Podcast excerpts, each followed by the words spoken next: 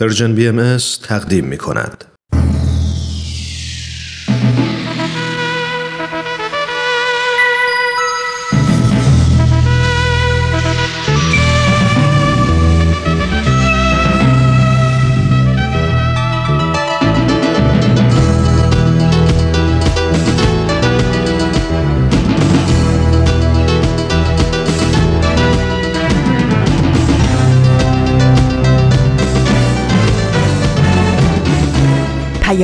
دوست، برنامه‌ای برای تفاهم و پیوند دلها.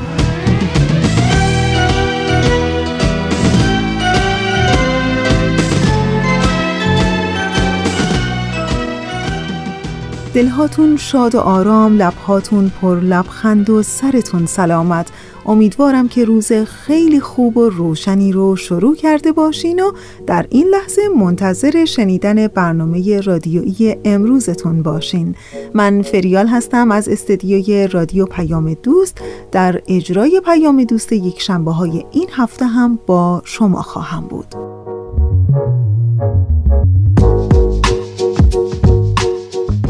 نوزده روز از آبان ماه سال 1398 خورشیدی میگذره که مطابق میشه با 10 نوامبر 2019 میلادی. و اما پیام دوست یک شنبه های این هفته. در این هفته شما میتونید شنونده 3 مجموعه برنامه رادیویی باشید. در ایستگاه اول شنونده قسمت دیگری از مجموعه برنامه‌ای خواهید بود که مدتی از این رسانه پخش میشه. بله، 100 پرسش 100 پاسخ. و در ایستگاه دوم مجموعه برنامه گرامافون رو خواهیم داشت و در ایستگاه سوم شما شنوندگان عزیز ما میتونید که شنونده قسمت دیگری از مجموعه برنامه کاوشی در تعصب باشید. امیدوارم که از شنیدن بخشای برنامه امروز لذت ببرید و دوست داشته باشید.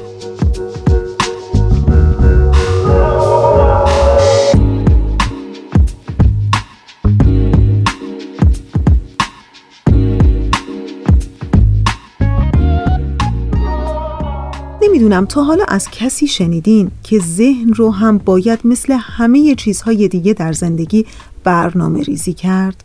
در یک مجله علمی میخوندم که گفته بود وقتی تصمیم گرفتید فردی بسیار بهره‌ور باشین میتونین از مجموعی از تکنیک‌های برنامه ریزی شخصی استفاده کنید. اولین تکنیک هم اینه که گفتگوی درونی خودتون رو تغییر بدید. جالبه نه؟ گفته بود 95% از احساسات و اقدامات احتمالی ما به واسطه یک گفتگوی درونی که ما با خودمون داریم تعیین میشن.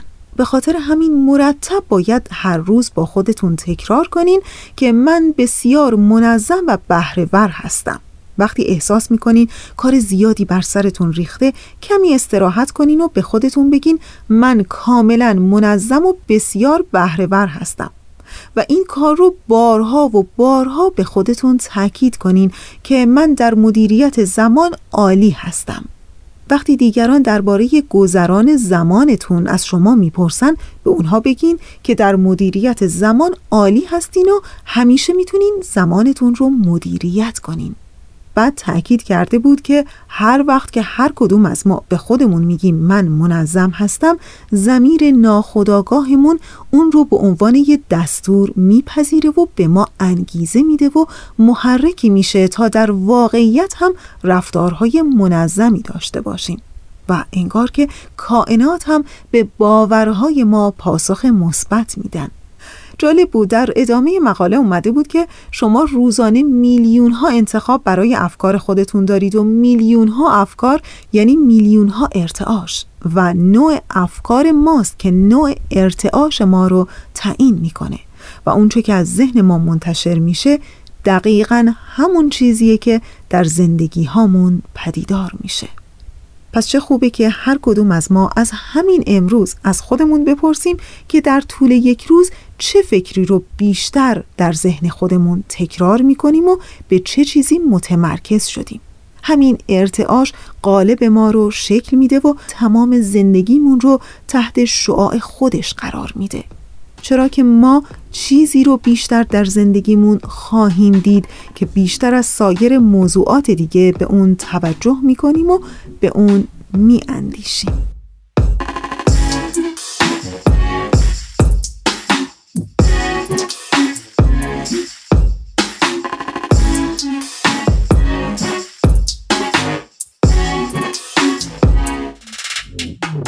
خب رسیدیم به ایستگاه اول برنامه امروز ما، مجموعه برنامه 100 پرسش 100 پاسخ. ازتون دعوت میکنم به قسمت دیگری از این مجموعه برنامه گوش کنید.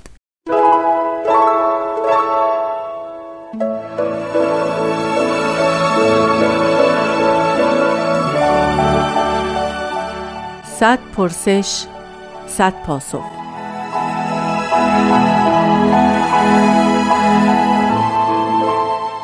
پرسش 40.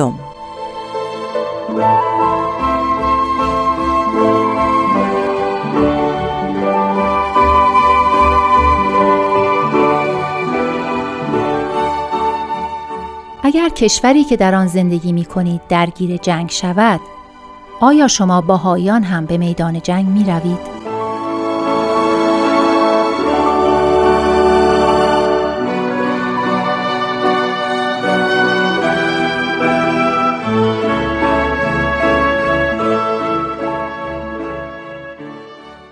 با سلام، فؤاد جوهری هستم. در مورد اینکه در کشوری که زندگی میکنیم، خب بدیهیه که ممکنه دچار جنگ بشه و خب روش بهائیان در این مورد چه خواهد بود. ابتدا توجه کنیم به اینکه در آثار بهایی حضرت بهاءالله تاکید زیادی بر مظلومیت بهائیان دارن. خودشون در این مورد میفرمایند که هر قدر مظلوم واقع شوید، اوهب بوده و هست اتباعاً لمظلومیت مولاکه. همونطوری که میدونید ایشون از روش مظلومیت پیش رفتن و با این روش تشخیص دادن که انتشار امر الهی به بهترین صورت ممکن در عالم انسانی میسر خواهد شد. دقت بفرمایید که اگر غیر از این روش بود، جامعه بهائی در اکثر کشورها و دول دوچار استراب و آسیب و تحمل خسارت‌های سنگینی میشد، ولی چون با روش مظلومیت پیش رفتن، تونستن که آثار محبت آمیز حضرت بهاءالله رو منتشر کنن و کمترین آسیب رو جامعه بهائی در کشورها و دولت‌های مختلف متحمل شدن. و اما اینکه بهائیان ابداً تمایل به جنگ و حمل سلاح ندارن. در کتاب مستطاب اقدس که اثر آسمانی حضرت بهاءالله است، حمل سلاح جز در موارد ضروری حرام است، حرام شناخته شده است. و از طرفی بهائیان حتما باید از حکومت وقت اطاعت کنند. حالا اگر یک حکومتی امر کنه که بهائیان در جبهه جنگ حاضر بشن، تکلیف چیه؟ بهائیان حاضر میشن و تلاش میکنن در قسمت‌های پشت جبهه، مثل خدماتی، پزشکی، ترابری و حتی المقدور، اموری که از تقابل با سایر سربازهای کشور متخاصم یا کشور که در مقابل کشور ما واقع شده، حتی المقدور از مقابله با اونها خودداری بشه. با همه این تفاسیر باز در آثار بهایی کشته شدن فرد بهتر از کشتن سایرینه، ولی اگر باز هم در این تقابل و در این جبهه یک فرد بهایی مجبور به کشتن فردی از ارتش مقابل بشه، باز ابداً ایراد و عذاب وجدانی شاملش نباید بشه، چون که در یک جریان اجباری قرار گرفته که اون جریان اجبار اون فردو مجبور به این کرده که خدایی نکرده به یک انسان دیگه ای آسیب برسونه. و البته ما اگر بتونیم در این شرایط به افراد مافوق خودمون بگیم که ما ترجیحاً از حمل سلاح خودداری میکنیم، ممکنه که مورد موافقت اونها قرار بگیره و بتونیم در سایر قسمت‌ها خدمت رو انجام بدیم. اخیراً یک فیلمی رو ملاحظه کردیم که سرگذشت یک سربازی بود که ایشون سلاح حمله میکرد به خاطر اعتقاداتش و به دادگاه کشوندنش، ولی در نهایت تونست بدون حمله سلاح موفق به نجات تعداد زیادی از سربازان گروهان خودش بشه و اون هم خیلی جالب بود. البته باید توجه داشته باشیم که اصلاح عالم از طریق جنگ به هیچ عنوان مقدور نیست و از طریق تربیت ممکنه، چه که میبینیم که این عملیات انتحاری، این خونریزی ها به هیچ عنوان عامل سازندگی و موفقیت هیچ اعتقادی در هیچ جای دنیا نبوده، ولی از طریق تلاش برای صلح، تلاش برای سازندگی و ساختن اجتماع ممکنه که ما موفق به این بشیم که نفوسی رو تربیت کنیم که این نفوس خودشونو فدای ساختن جامعه‌ای پرمحبت و جامعه‌ای پر از نشاط کنن. با تشکر.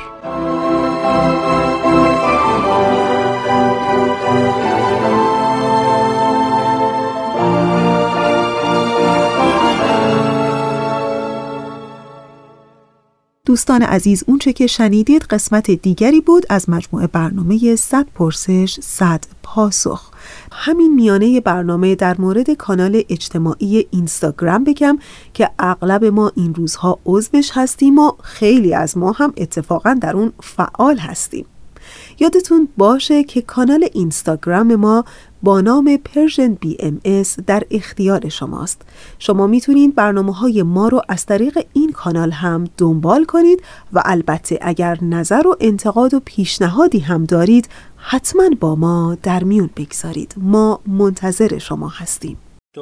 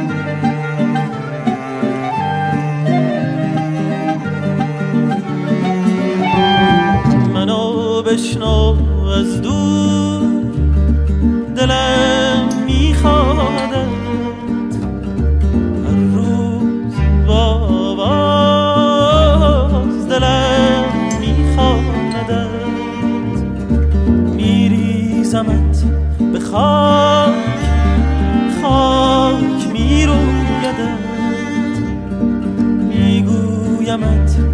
نگاه کن می‌بویدت.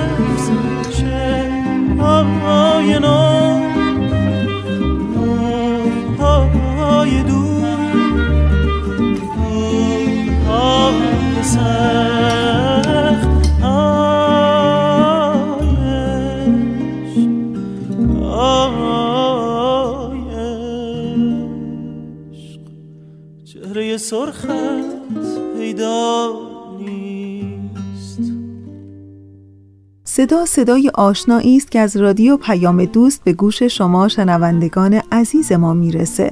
در 19 آبان ماه سال 1398 خورشیدی که مطابق میشه با 10 نوامبر 2019 میلادی. در ادامه برنامه امروز همچنان ما رو همراهی کنید. آفتاب بینش، کتاب‌هایی از جنس نور.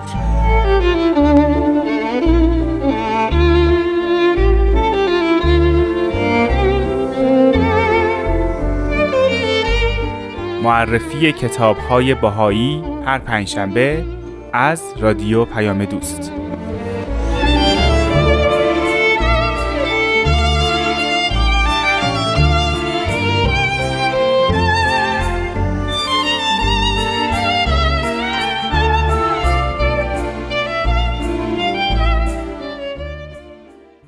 و اما مجموعه برنامه گرامافون در این لحظه از برنامه ازتون دعوت میکنم به قسمت دیگری از این مجموعه برنامه گوش کنید.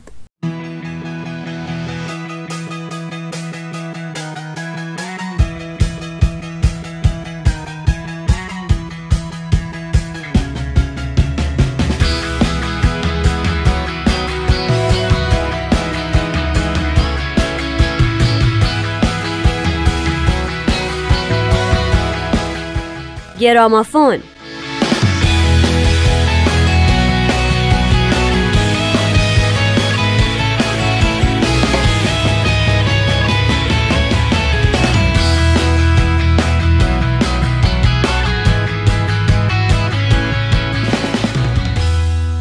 سلام به شما دوستان عزیز، این 23مین برنامه گرامافونه. با من نوید توکلی و نیوشا راد همراه باشید لطفاً.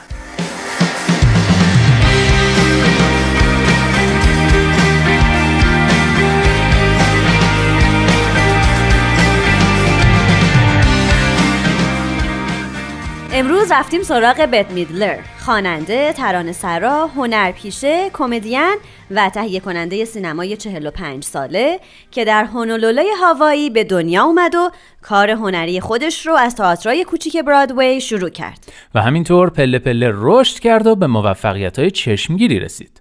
بت میدلر تا حالا توی 9 شوی موزیکال، 30 برنامه تلویزیونی و 37 فیلم کوتاه و بلند سینمایی حضور داشته و در طول نیم قرن فعالیت هنریش 3 جایزه گرمی، 4 گلدن گلوب، 3 جایزه امی و 1 جایزه تونی برده و 14 آلبوم استودیویی منتشر کرده و آهنگاش بیش از 30 میلیون نسخه فروش داشته و بسیاری از اونا به رتبه‌های بالای جدول موسیقی رسیدن.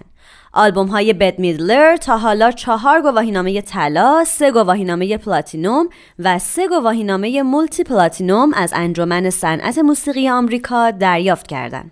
بت میدلر از دوستداران محیط زیسته و تو پروژه‌های مختلفی حضور داشته. از جمله در سال 1991 یه طرحی تو آمریکا فراگیر شد به عنوان عهده‌دار شدن یک بزرگراه، Adopt a Highway. میدلر از حامیان اصلی این طرح بود و ماهیانه $2,000 برای پاکسازی بخشی از یک آزادراه در کالیفرنیا پرداخت میکرد و در ابتدا و انتهای این قسمت از بزرگراه این تابلو نصب شده بود: بت میدلر مسئول جمع‌آوری زباله تا فاصله 2 مایل. بت در سال 1995 همین طرح رو تو جاهای دیگه هم اجرا کرد، از جمله پاکسازی بخشی از بزرگراه لانگ آیلند و مسیر رودخانه برانکس بر عهده او بود. او تو همین سال یعنی 1995 پروژه‌ای تأسیس کرد با عنوان احیای نیویورک یا نیویورک رستوریشن پروژکت NYRP که یه سازمان غیر انتفاعیه با هدف احیای پارک‌ها در محله‌های محروم نیویورک. این سازمان برنامه رایگان آموزش مسائل زیست محیطی رو در مدارس ارائه میده.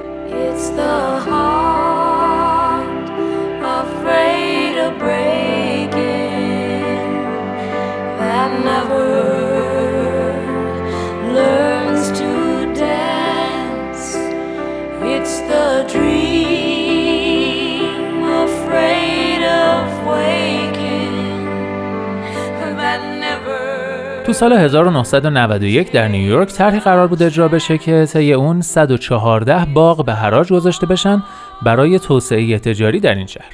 میدلر برای نجات این باغ‌ها از تخریب ائتلافی از سازمان‌های طرفدار محیط زیست تشکیل داد و از اون سال تا حالا میدلر و سازمانش با همکاری داوطلبین محلی و گروه‌های اجتماعی دیگه برای حفظ این باغ‌ها از تخریب و حفظ نظافت و تراوت اونا فعالیت می‌کنن. همچنین بت در سال 2003 پارکی رو به نام سویندلر کوو پارک به مساحت 5 هکتار تو ساحل رودخانه هارلم افتتاح کرد و بعد از واقعه 11 سپتامبر هم تو بنیاد خودش طرحی خلق و اجرا کرد که طی اون به رفع احتیاجات مجروحین و خانواده‌های اونا می‌پردازن.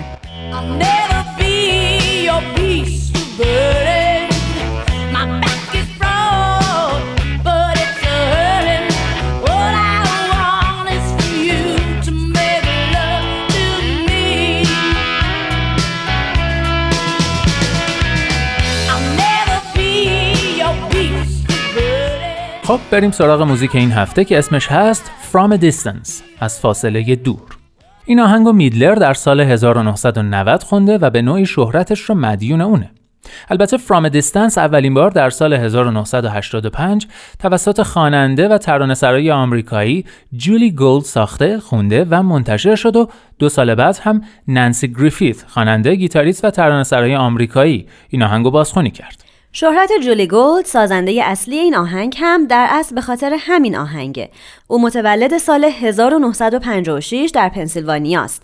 در سال 1974 از دبیرستان دخترانه فیلادلفیا و در سال 1978 از دانشگاه تمپل فارغ التحصیل شد. او به عنوان یک منشی در یک شبکه تلویزیونی به نام HBO کار می‌کرد و در اوقات فراغتش آهنگ می‌ساخت. در همین زمان بود که آهنگ از فاصله دور رو ساخت، اما برای هر کس میفرستاد موافقت نمی‌کرد که منتشرش کنه یا حتی بخونتش. پس آهنگو میفرسته برای نانسی گریفیث و ازش میخواد که بگه مشکل این آهنگ چیه که هیچ کس اونو نمیخونه. گریفیث از آهنگ خوشش میاد و به قول خودش عاشقش میشه و پیشنهاد میکنه خود جولی آهنگو بخونه. پس جولی آهنگو میخونه و منتشرش میکنه. بعدم خود گریفیث این آهنگو بازخوانی میکنه. با این وجود اجرای هیچ کدوم به جداول موسیقی راه پیدا نمیکنه.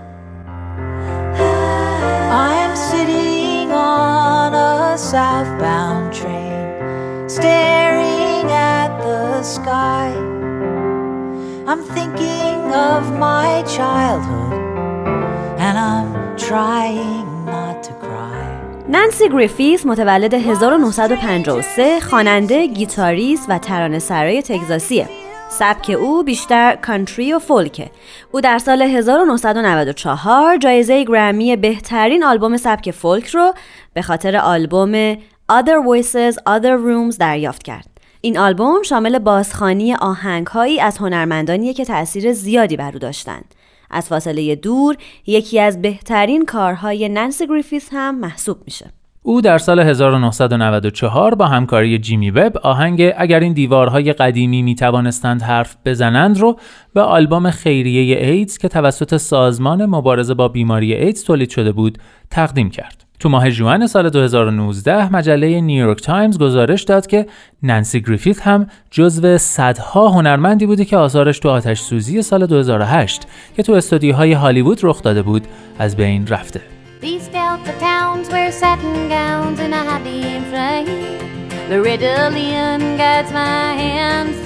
the radio. Where would I be in times like these without the songs Loretta Rose?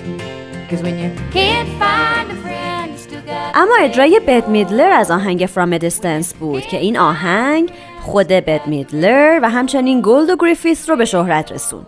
بت این آهنگو تو 7th آلبوم استودیویش با نام زندگی بعضی‌ها منتشر کرده. نسبت به این آهنگ نظرات متفاوتی ابراز شده. بعضیا اونو بهترین آهنگ میدلر میدونن که لیاقت گرمی داره، اما بعضیا هم تو رتبه‌بندی‌های وحشتناکترین و بدترین آهنگ‌های عالم این آهنگ رو جا دادن. یه نکته دیگه هم این که این آهنگ رو تو همون سال 1990 کلیف ریچارد بازخوانی کرده که اجرای موفقی هم بوده و همچنین سناتور باربارا باکسر From a Distance رو در دفتر اسناد کنگره آمریکا ثبت کرده. و بالاخره اینکه ترانه این آهنگ به زبانهای بسیاری ترجمه شده، تو کتابهای کودکان به تصویر در اومده، اشعار اون در کتابها، تقویمها، کارتپستالها و موارد مشابه درج شده و بسیاری از هنرمندان دیگه هم اونو بازخوانی کردن. From a distance, the ocean meets the stream and the eagle takes to flight. From a distance there is harmony. از فاصله دور دنیا آبی و سبز دیده می شود و قله های پوشیده از برف سفید. از فاصله دور جویبارها و اقیانوسها به هم می پیوندند و عقاب پرواز می کند. از فاصله دور توازنی به چشم می خورد که بازتابش همه جا را فرا گرفته. این صدای امید است، این صدای صلح است، این صدای همه انسان هاست.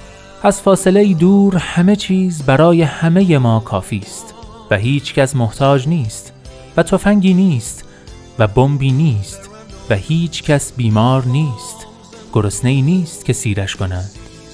از فاصله دور ما سازهایی هستیم که در یک گروه مشترک می نوازیم، ترانه های امید را می نوازیم، ترانه های صلح را می نوازیم. آن ترانه ها از آن همه انسان هاست. خدا ما را می بیند، خدا ما را می بیند از فاصله دور. از فاصله دور من فقط نمی فهمم این جنگ ها برای چیست. از فاصله دور توازنی به چشم می خورد که بازتابش همه جا را فرا گرفته و این بالاترین امید است، بالاترین عشق است. این قلب همه انسان هاست. این بالاترین امید است، این بالاترین عشق است. این ترانه از آن همه انسان هاست. خدا ما را می بیند از فاصله ای دور.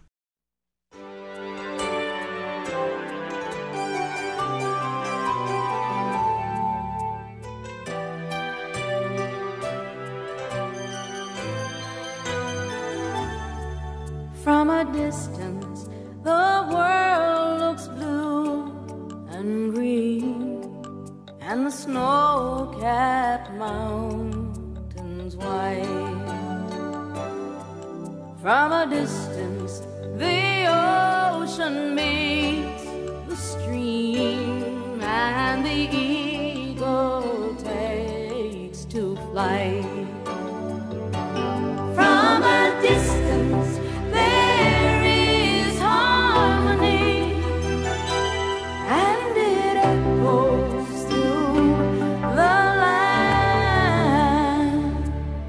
it's the voice of hope, it's the voice of peace, it's the voice of every man.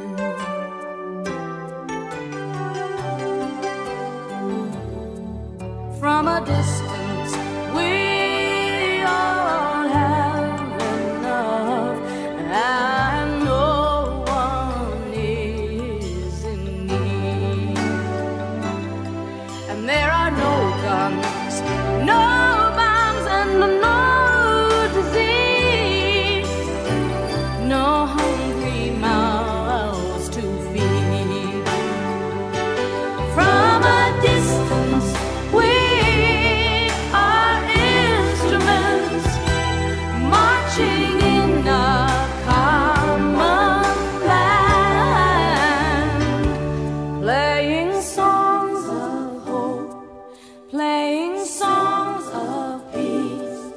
They're the songs of every man. God is watching us. God is watching us. God is watching us from a distance.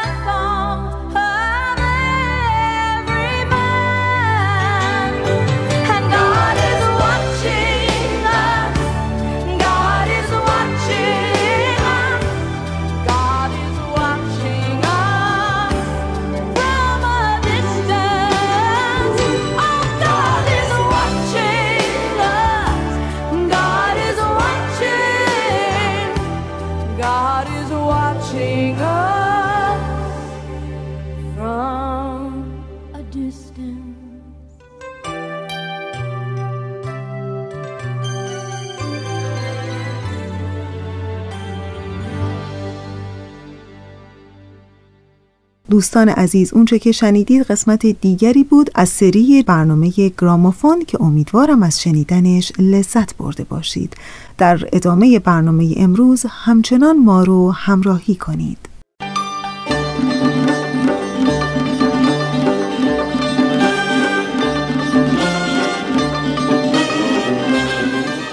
تاریخ به روایت مورخ.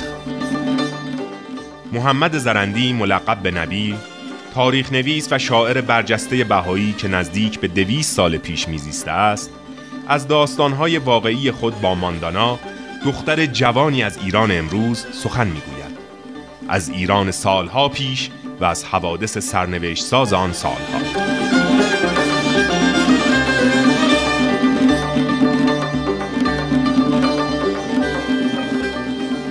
تاریخ به روایت مورخ از بخشی از تاریخ ایران میگوید که 170 سال است پرده تاریک تعصب آن را پوشانیده است.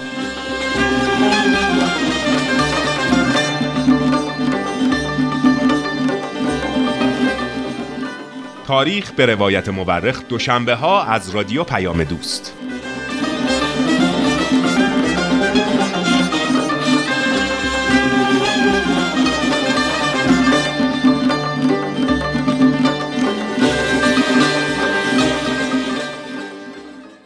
دوستان عزیزی که اهل شبکه تلگرام هستن، یادتون باشه که شما میتونید همه برنامه‌های رادیویی و تلویزیونی رسانه ما پرژن BMS رو در کانال تلگرام گوش کنید و یا تماشا کنید. آدرس ما در کانال تلگرام از این قراره: telegram.me/persianbms.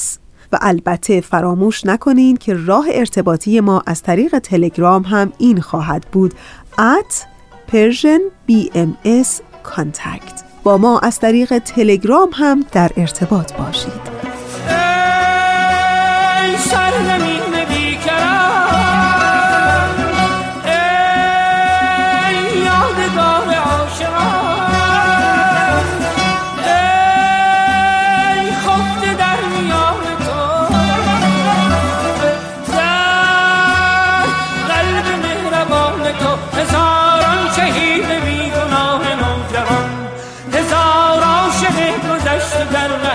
جان ایران سرای من خاکت جیای من جاویدان بهشت من عشقت کیمیای من ای تخت جاودان جان ای ارگ جاودان من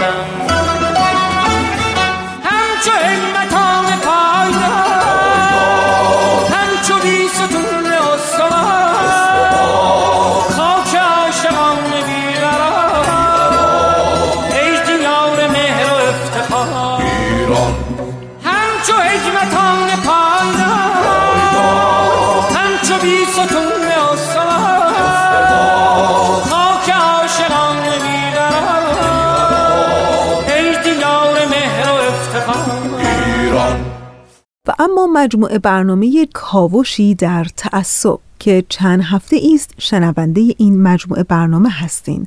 در این لحظه از برنامه ازتون دعوت میکنم به قسمت دیگری از این مجموعه برنامه گوش کنید.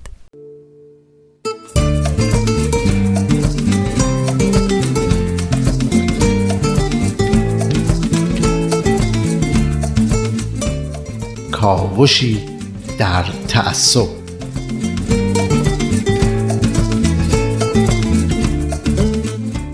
با درود به شما عزیزان که مجموعه برنامه‌های کاوش در تعصب رو دنبال می‌کنید. در برنامه گذشته در بحث خودمون درباره وضعیت تعصب و تبعیض در ایران به موضوع محتوای کتاب‌های درسی و نقشی که در توجیه و ترویج این تعصبات دارن رسیدیم. یکی از چیزهایی که موضع کتاب‌های درسی رو نسبت به زنان نشون میده نحوه و میزان حضور زنان در تصاویر کتاب‌های درسیه. دیدیم که زنان فقط در 37% کتاب‌های درسی حضور دارند و فقط در 18% تصاویر هر دو جنس دیده میشن. جالبه که عکس‌های مختلط هم زن یا مرد رو با بچه‌ها نشون میده. تازه تصاویر زنان بیشتر به دخترای کمتر از 18 سال مربوط میشه و تصاویر مردان بیشتر به افراد بالای 18 سال. جالبه که سن افراد و مقطع تحصیلی هم در این مسئله دخالت داره. هر چقدر سن و مقطع تحصیلی بالاتر میره، تصاویر بیشتر مردانه میشه. موضوع تصاویر هم در مردانه و زنانه بودن عکس‌ها موثره. عکس‌های مختلط بیشتر مربوط به تصاویریه که مسائل خانوادگی، اجتماعی و مذهبی رو مطرح میکنن. عکس‌های زنانه مربوط به موضوعات خانوادگی، آموزشی، زندگی روزمره و سرگرمی‌ها میشه. عکس‌های مردانه مربوط به تصاویریه که محیط‌های رسمی خارج از خونه مثل مدرسه و کار را نشون میدن.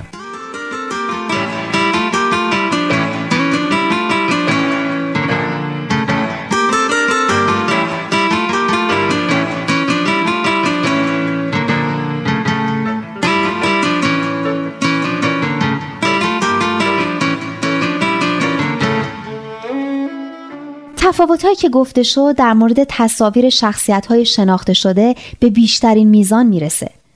زنای تصاویر کتاب‌های درسی بیشتر افراد ناشناس و چهره‌های عام هستند و کمتر تصویری از چهره‌های مشهور زن در این کتاب‌ها میشه دید. درسته، از زنان سرشناس معاصر فقط تصویر 3 نفر رو در این کتاب‌ها میشه دید.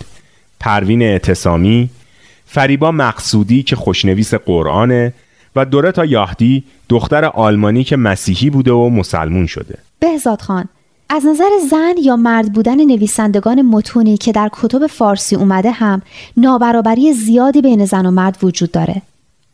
در مجموع متونی که زنان نوشتن بیشتر از 5% کل مطالب نمیشه و در نتیجه مطالبی که از نویسنده های مرد ایرانی و خارجی در کتاب های فارسی نقل شده حدود 10 برابر مطالبی هستند که زنان نوشتن.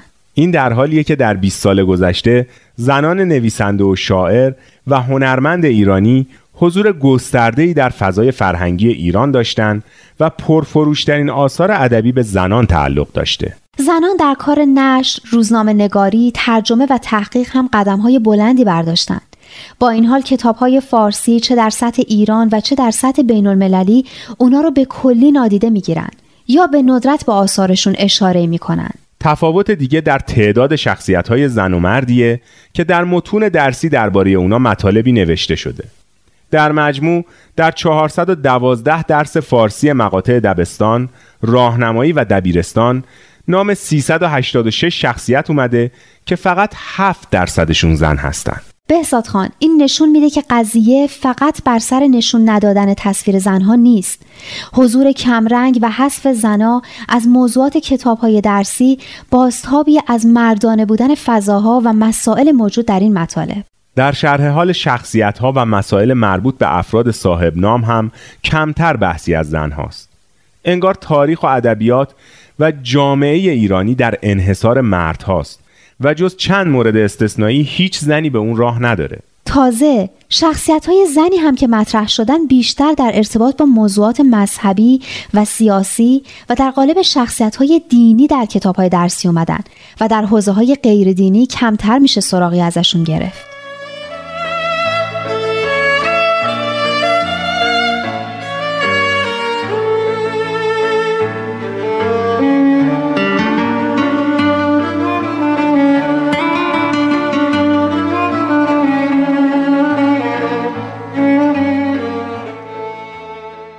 دانش آموزا در جریان اجتماعی شدن از کتاب‌های درسی تأثیر زیادی می‌گیرند.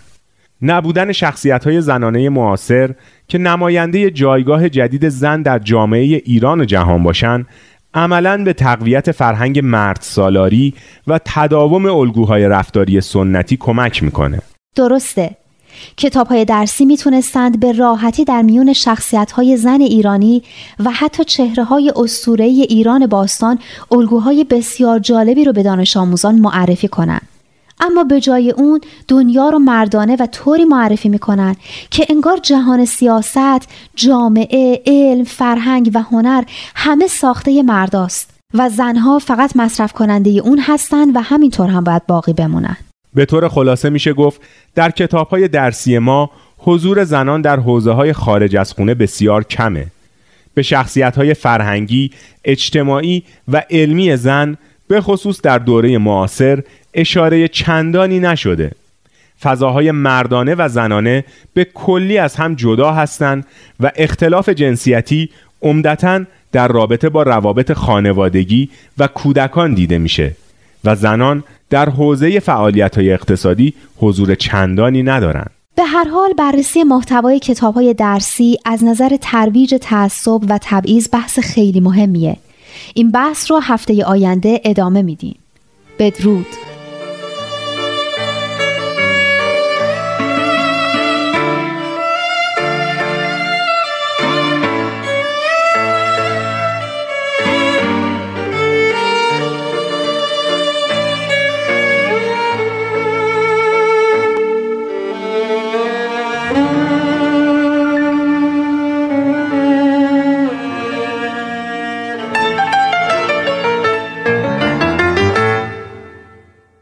دوستان خوب ما، اونچه که شنیدید قسمت دیگری بود از مجموعه برنامه کاوشی در تعصب. خب امیدوارم که تا به این ساعت روز و ساعات خیلی خوبی رو گذرونده باشین، گرچه از روزهای بد زندگی هم گریزی نیست، نه؟ ولی شاید خوبه که یادمون باشه که هر وقت هر کدوم از ما خدایی نکرده روز بدی رو هم تجربه کردیم و انگار که تمام اتفاقهای اون روز برخلاف میل ما اتفاق افتاده، ولی این رو فراموش نکنیم که هیچ کسی به ما وعده نداده که زندگی ماها تو این دنیا بدون مشکل خواهد بود.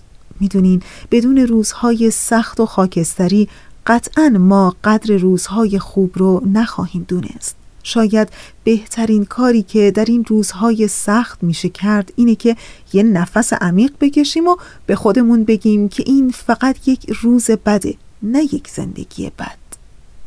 خب دوستان عزیز ما، با امید اینکه روزهای همه شما دوستان خوبمون مملو از اتفاقات خوب باشه، همینجا باید بگم که دیگه وقتی نداریم و مثل همیشه تشکر میکنم از همکار عزیزم پریسا برای تنظیم این برنامه و برای همه شما دلی شاد، سفره‌ای پربرکت و عاقبتی به خیر آرزو دارم.